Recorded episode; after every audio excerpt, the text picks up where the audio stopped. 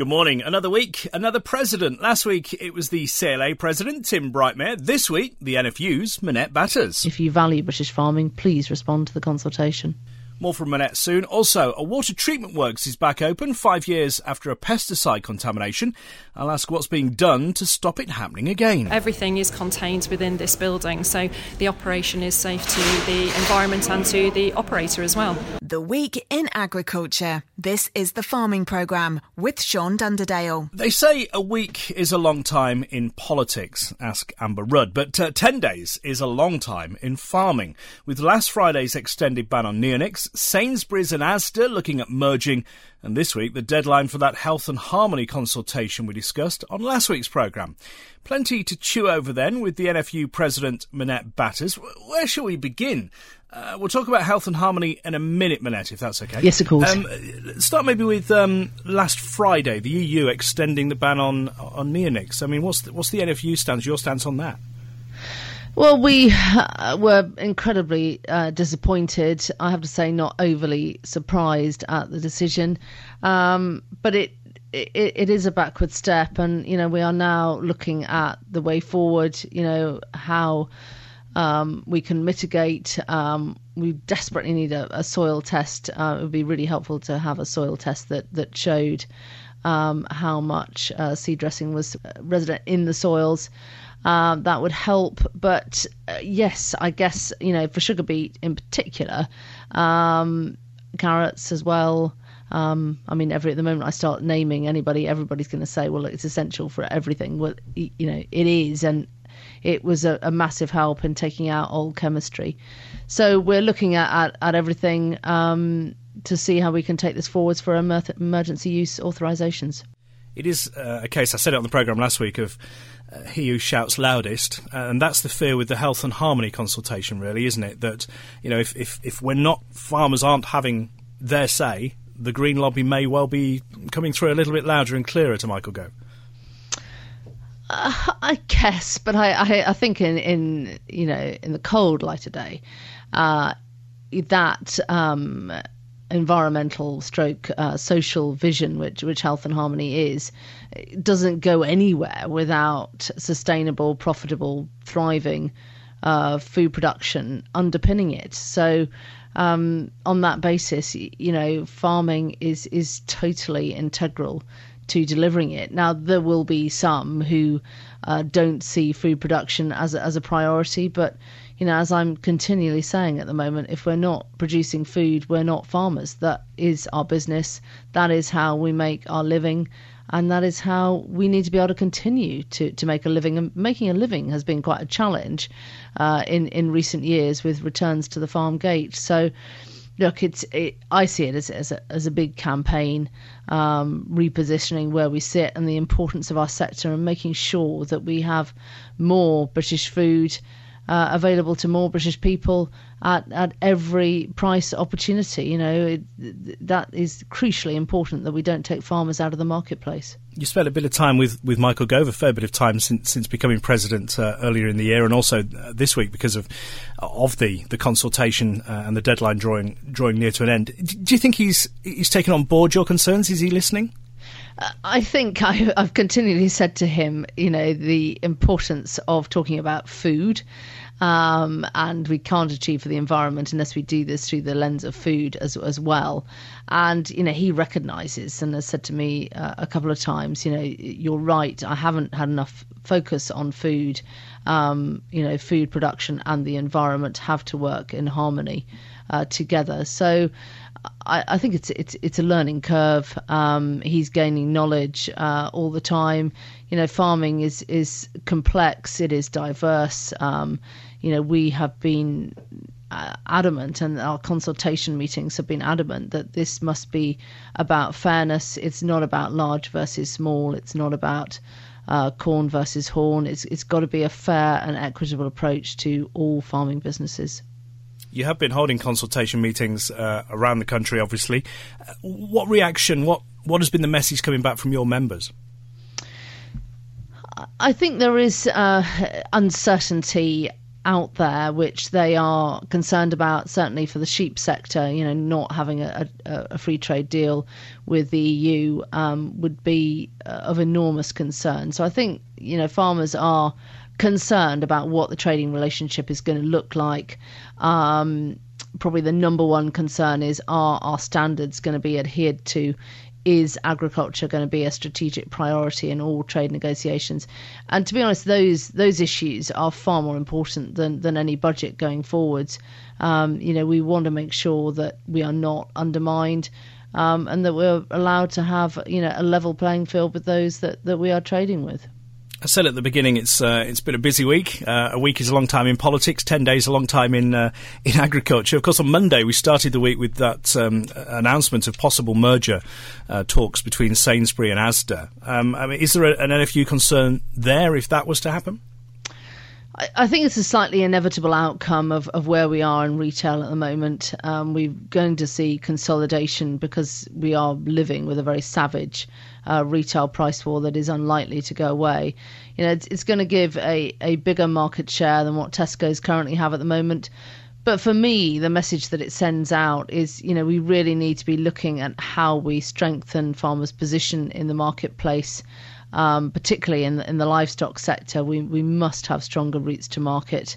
I've written to Mike Coop and laid out very clear principles for how we hope those conversations will be taken forwards. And of course, you know, we very much want them to stay strongly loyal to their British sourcing and grow those opportunities. So it is what it is. You know, I think the British sourcing is absolutely critical. They've built a business on that. You know, the line that we're going to take 10% out of food costs is a worrying line. But, you know, it's the start of a conversation, and we've very clearly laid out on behalf of British farmers how we see the future looking. In a strange way, all three are connected, aren't they? You know, it's if they're squeezing their margins, squeezing on the supplier. As you're talking with the Green Brexit idea, the consultation, that is about making our farmers profitable. And, of course, without the use of neonics and maybe glyphosate and that kind of thing, again, that's pushing the cost even further up for agriculture, isn't it? Yes, it is. And I think, you know, when you look at this in the round, you know, what we are already in danger of doing, and the 2016 Royal Society report showed clearly that, you know, we are importing, you know, over 50% of our feed, animal feed and our food. And that is ultimately leading to offshoring, you know, a sizable percentage of our responsibility in greenhouse gas emissions. So, you know, we have to be mindful that where we can, we should be producing food within the UK. We have a phenomenal climate for growing crops, we grow grass, and we should make the most of the opportunities where we can be self-sufficient, because that is good for the economy, it's good for the consumer, you know, and it's good for farmers as well. So that's an important part to think about as we look at opportunities of exporting or offshoring what we do. Finally, the Health and Harmony consultation deadline is Tuesday. It's a bank holiday weekend, so I guess urging all in agriculture to make sure they, you know, it's a 60-page document, but you know, make sure they have their say and do take part in the consultation. And I know on Tuesday also you're putting out a clear statement of the NFU stance as well, aren't you? I can't stress enough the importance of just taking a bit of time. We have a quick and easy consultation response on our website. And if people feel like sitting down and spending 3 or 4 hours of their time, it will be time well spent. You know, DEFRA has assured us they will read each and every response. So make farming's voice heard. You know, we have to speak up for farming.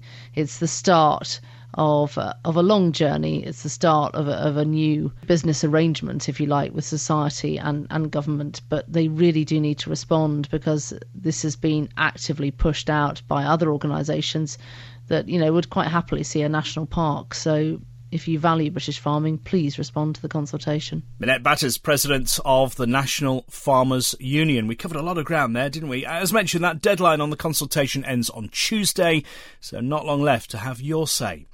I know Sean Sparling has something to say about last week's extended ban on neonics by the EU, especially wearing his hat as chairman of the Association of Independent Crop Consultants. Morning, Sean. Well, yes, good morning, Sean. Not only is it bad for farming, it is bad for the environment and bad for society, because be under no illusion, this is not a scientific decision. This isn't based upon actual risk to bees and pollinators.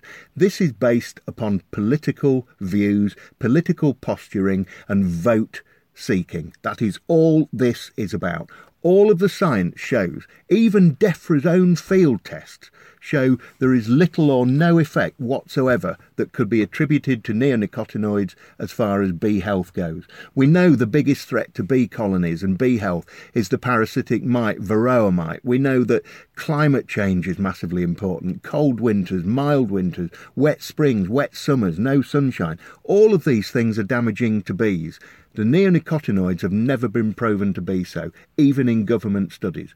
The original studies which came out to show there was a link to damage from neonics onto bees was in laboratories where neonicotinoid was applied directly onto bees and showed not to do them any good. That is not representative of what happens in the field. In the field, this is precision farming at its best. We're putting a neonicotinoid seed treatment on the seed itself and burying it underground. I want a soil test brought to me so that I can test the soil and see if some of these ridiculous claims about it building up and accumulating in the soil are true, because I don't believe it for 1 minute.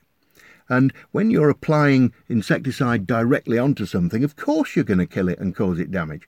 But when you think oilseed rape goes in the ground in August, it starts to flower in the middle to the end of March, that's 7 or 8 months of dilution of that tiny little bit of neonicotinoid on the seed. So by the time any bees start to look at the flowers, it's so insignificant as to pose no threat whatsoever. And study after study showed that from all around the world. And yet the studies they've relied on are the ones which were funded by the green lobbyists who wanted to see neonics banned.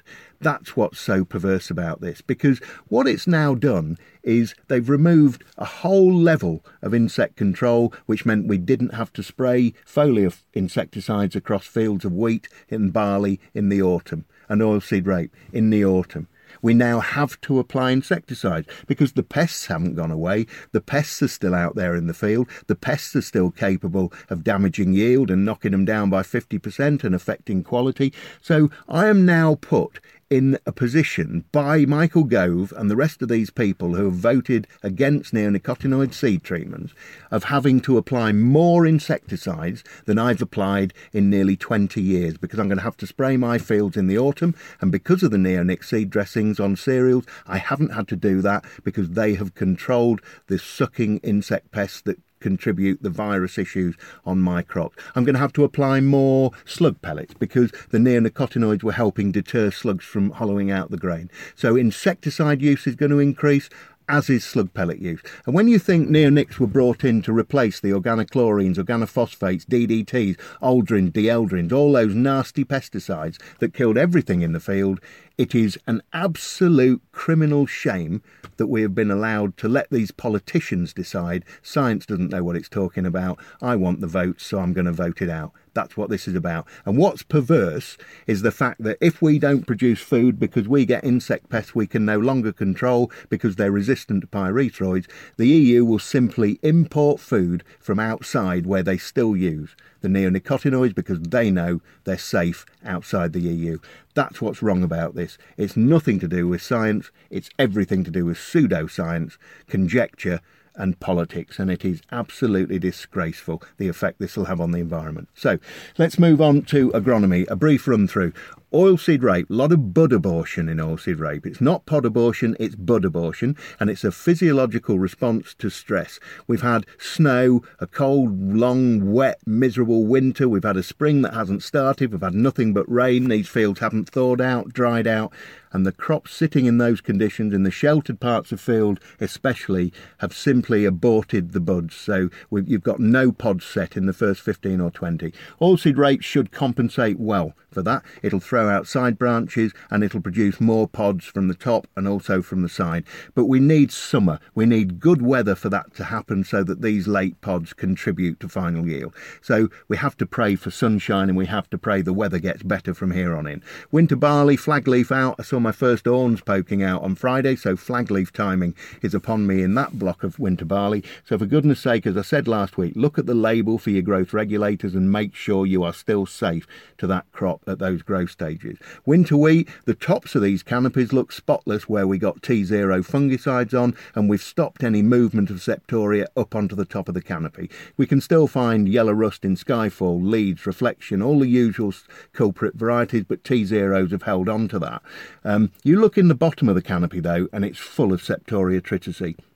That is a time bomb waiting to explode. And timing, choice of product and dose of product is absolutely crucial for your T1 because leaf 3 is coming out now. It is the time to apply the T1 fungicide. And all that septoria in the bottom is just waiting for the weather to become a bit windy for a week, a bit wet, so you can't get on and spray. Therefore, being 3 or 4 days in front of it, i.e. early, is going to be far better than being 3 or 4 days behind it or late. So just make the decision out in the field, and again look at your growth regs. Peas and beans still being hit quite hard by pea and bean weevil as they come through the ground. If you're getting threshold damage, you need to treat. And remember, if you didn't get your pre-em on, your herbicide pre-em on peas or beans, don't for goodness sake put it on post-emergence or within when those seedlings are within 15 mil of the surface, because it is possible to cause catastrophic damage. And apart from anything else, it's illegal to apply those herbicides post-emergence. There's no clear.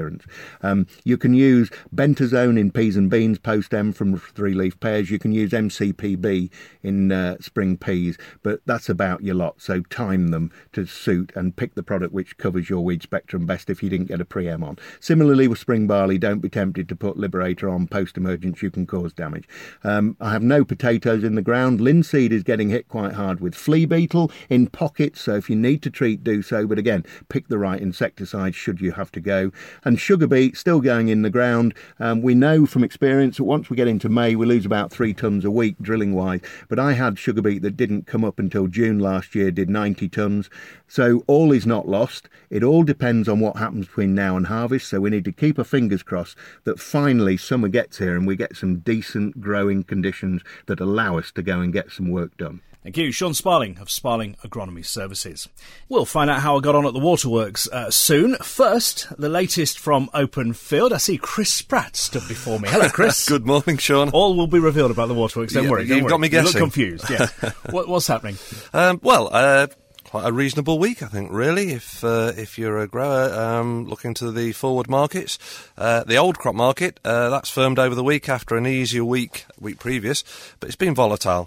New crop prices, well, they're benefiting certainly over the last couple of weeks from, I think, now a growing apprehensiveness about potential in some of the major exporting countries as far as yield is concerned. The US, as we know, that's been on the radar now for some time, but the Chicago Board of Trade is trading higher on their futures market this week. They've got a crop tour going on there at the moment, but also now Canada's reporting warm and dry conditions and limited rainfall across there, albeit their intentions is to plant a big wheat area. Russia and the Ukraine again reported now hot and dry, and people getting a little concerned there. Also, we've got excessive rains in Argentina. And also threats to the planting of the corn crop in Brazil, which could also become an issue. So plenty going on there, coupled with now reports of the April rainfall deficit versus the normal across Australia. That's not really helping as the start their 18 planting campaign. So plenty to keep the markets on their toes, but at the same time, as one of my growers remarked to me this week when he was booking some new crop wheat, that sentiment can change quickly, and with all the uncertainty ahead, he didn't want to miss the opportunity presented at the moment, and that's really a difficult case to argue. We have got some quite reasonable values out there if we can get the yield. We've also seen sterling weaken throughout the week, and really, I think, development of a northern premium, which we've had for this last year on the old crop, and we're already starting to see that for next year. So we've got some quite big regional pricing variations in the system already. As far as old crop is concerned, well, we are now seeing imported supplies trading into the northern portside consumption ports in quite big volumes, really. Old crop milling premiums, well, they've improved, really. I think what we're starting to see there is consumers looking to try and top up that July and early August position, and therefore we've got one or two shorts just stepped up to the mark in the nearbys so that they can roll their stock going forward. Old crop barley, well, that's now really suffering a little bit from a lack of liquidity, with values varying almost from call to call. The old crop malting barley premium now appears non-existent, which seems strange, actually, when you'd look out the window and at the weather we've had, not at the moment, but over the last few couple of months, really, and you would think there would be some insurance purchases taking place, given the delayed planting of the new crop, and in some cases, no planting at all. But I think until the pattern of the overall EU crop plantings on barley becomes a bit clearer, the market will show little reaction to our local situation. Oilseed rape old crop remains stagnant, not helped by imports flowing into the southern crush from France. Internationally, the soy crop, as we've talked about earlier in Argentina, remains of concern, and the incessant rain there taking the forecast lower each week.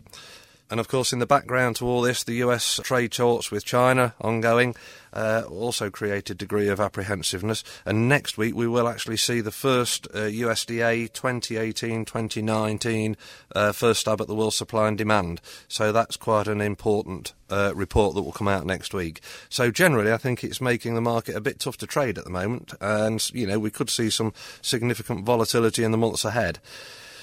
We've had one of the most difficult springs I can recall, and I think it's left us all wondering, even though prices are looking quite useful further forward, what the harvest may bring. If anyone's still got any land that they intend to drill but thinking it's getting a bit late now for barley, we have a good linseed contract, plenty of support and backup with a very friendly grower contract. I would say, to anyone who's probably putting their head over the pillow now and thinking, gosh, I remember growing linseed back in the late 80s and early 90s, the varieties now are changed, and, we have seen a strong uptake nationally over the last few days. As far as prices are concerned, feed wheat for May 148 to 153, with harvest 145 to 149, and November 18 148 to 152. The old crop bread making premium improving again, £12 to £14 dependent on area, with old crop feed barley trading anywhere between 145 to 150, but I think we have to be a bit careful about that because consumers will only take so much and a few buyers about, really. Harvest 120 to 125, but a big carry to November at 133 to 138 ex-farm. As we've said, the old crop malting barley premium, really no market there at all, but a £20 to £25 premium being talked about for new crop. Oilseed rape, May 2018, 285 ex, with harvest 278 to 280, and November 18, 288 to 292. And then finally beans, 165 to 170, again very much dependent on where you are, with new crop for November, 155 to 160. Thank you, Chris. Enjoy the sunshine. Get the barbecue out, Sean. Chris Spratt from Open Field. Last Monday, I had an enjoyable morning looking at your water. Well, I say your water if you're in Scunthorpe anyway. The water treatment work near Winterton is back open again, over 5 years since it had to be mothballed after being contaminated by pesticides. Just a small amount got into supplies in late 2012 because of an accident on a nearby farm. Now, working with farmers, Anglian Water has been able to reopen the works and find a way of cutting the risk of further such contamination.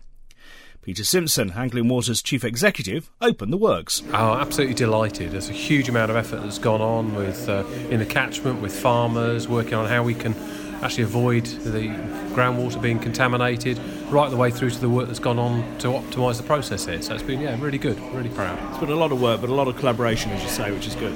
Yeah, that collaboration's been key, actually. So we've had a lot of work with the farmers, a lot of work with the Environment Agency, and, of course, collaboration within the business between the teams that have been building making the changes to the works and the teams that actually operate the works too.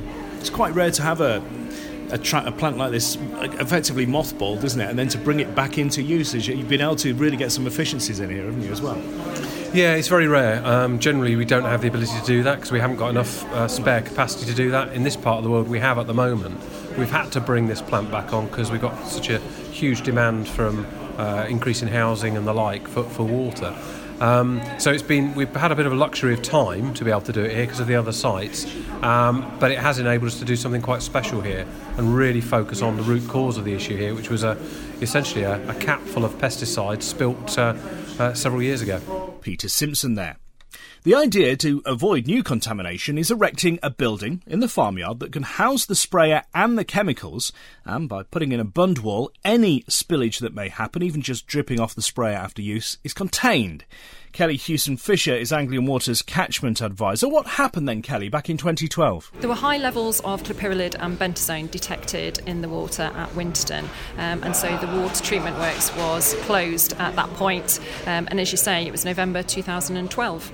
So mothball for a while, but now back open again after all these 5.5 years. Yeah, absolutely. Fantastic day for all of us. And as I said, very proud to be part of it, and being able to inject catchment management into the solution where we can support farmers and work with farmers to find a sustainable solution going forward for both parties, for the water company and for agriculture. So what's changed? What's happened in that 5.5 years that means it can now be open again? Well, catchment management team came into play when I joined them in March 2015, and as I said, my first day was a meeting regarding Winterton Water Treatment Works. So what we've done is actually a very collaborative approach, working together within the operations teams, the project teams and the catchment management team, along with other external stakeholders such as the Environment Agency, to find a sustainable solution. So to ensure that the pesticide handling areas are very robust, and to ensure that no pesticides would be able to escape to the catchment, and to ensure that the water treatment works are up and running and meet current legislations, regulations, etc. So there's been quite a bit going on over the last couple of years, but we're here today to open the site, which is great. And of course it is, no farmer wants to have their pesticide going into the water. Accidents can happen though, so it's vital to have this kind of collaboration to look at exactly what can be done to try and make sure it doesn't happen. Absolutely, as you say, as farmers, we certainly don't, spread pesticides into watercourses knowingly or spill, in a yard and knowingly allow it into the catchments, absolutely. And so really, from now on, it is about disseminating information to farmers to allow them to see what options are available to them. As I mentioned, we are working with the University of Lincoln, putting together a working demonstration site there, which will have a Heliosec, a biobed and a biofilter, so we can take farmers to that site to have a look at the options available to them, so they can ask questions and see how a system would fit into their farming system. It's very individual, very unique, and certainly it is about finding something that suits you and your farm and your requirements. Every farm is different, isn't it? Absolutely, every farm is different, and so it is taking all of those requirements into play, and seeing, as I say, what fits your farming system, what fits your farming requirements, and how we can actually, ensure that we can work together to put that in place. We're stood next to the sprayer at the moment. A year ago, it would have been in an open yard, and, chemicals going into it, whether it was just dripping overnight, they could have got back into the water chain. Now that's not going to happen, is it, with this new building? Absolutely not. So this new building has allowed us to put a fully bunded area in place, as I said, with a catch pit system, and that is then run through a biofilter. So everything is contained within this building. So the operation is safe to the environment and to the operator as well. Kelly Hewson-Fisher there, speaking on Northlands Farm, not far from the water treatment works that's just reopened, the farm of John James. He now has the building I mentioned earlier. Yeah, it's certainly helping the environment by not allowing chemicals into the watercourses or indeed the aquifer, if we were to have a spill. Let's say old farmers like to be safe and don't like to have a spill, but these things can happen, can't they? And if you were filling up the sprayer behind us in the open yard, there was more risk to the environment, wasn't there? There was a risk. Again, we don't like to waste chemicals, but you can never be sure. And yes, we feel now it's certainly better for the environment and certainly a very safe place for the operator. Explain what happens inside the building now, then. The chemicals are delivered by large vans, and they can either be dropped onto the shelving directly from the van or by forklift truck onto the floor if there's a pallet full coming, and then the operator can take the chemical directly from the shelves, so we're not double handling, hence making it more efficient. And you can keep the sprayer inside here as well, so you know. Yeah, the sprayer will live in here now. It's a frost-free environment, so it's safe. We feel it's safe, and we're very pleased with it. And any leakage, should there be any spillage, hopefully not, but should there be, it's all captured within this building as well, isn't it? That's right. So within the bunded wall of the building, and it comes down to this drain, where it overflows to a catchment tank outside. From when that gets to a certain level, it's automatically pumped up to the top of the biofilter where it's cleaned, and then the clean water is kept for irrigating onto the land at a later stage. Farmer John James there at Northlands. It'll be interesting to see if others adopt the idea. Every farm is different, but it's good to see solutions are being worked on. Well, one thing water companies haven't been short of so far this year is water. It's been falling from the skies. Not over the last few days, though, but what of the next few days? The farming programme. 5-day forecast. Well, actually, there's not a lot of rain coming this week, certainly by the looks of the forecast at the moment. Sunny today, warmer as well, 20 Celsius. The winds from the south helping with that, 7 or 8 miles an hour. Clear skies and dry overnight tonight. We're looking at lows of around 11, that wind. Actually blowing more from the north come tomorrow morning at about 5 miles an hour. Another mostly sunny day, bank holiday Monday tomorrow, maybe some cloud in places, 20 the high, the wind from the east, again about 5 to 10 miles an hour. Then it's clear skies once again overnight Monday into Tuesday, staying dry, lows of 10, the wind from the southeast, about 10 miles an hour. It's a sunny Tuesday as well, 21 will be the high, the wind from the southwest, 15 miles an hour. Then clear skies at first, but clouding over as we start Wednesday. A little bit cooler, we're looking at lows of around 7, the wind from the southwest at about 5 miles an hour. It looks like being a mostly cloudy day on Wednesday itself, and a little bit cooler as a result, 15 at best. The wind from the southwest, 15 to 20 miles an hour. And then as we get towards the latter end of the week, well, it does look like some further sunshine coming in there, but maybe some rain, could be heavy towards the latter end of the week. We're looking at daytime highs, mid to late teens, overnight lows of around 7 or 8 Celsius, and the wind continuing more from the south as we get towards the latter end of the week. And that's the forecast. A good weekend then to be at the seaside, as members of the National Federation of Young Farmers are at their AGM in Blackpool right now. It's usually a messy affair. Plenty of agricultural chatter with a few lemonades mixed in there as well. Maybe a few sore heads at the moment, so I'll tone it down a bit. If maybe you're listening in Blackpool on the app or online right now from the conference hotel. That's dedication for you. Thank you. Whether in Blackpool, whether you're on the farm, whatever it is you're up to, enjoy the rest of the bank holiday.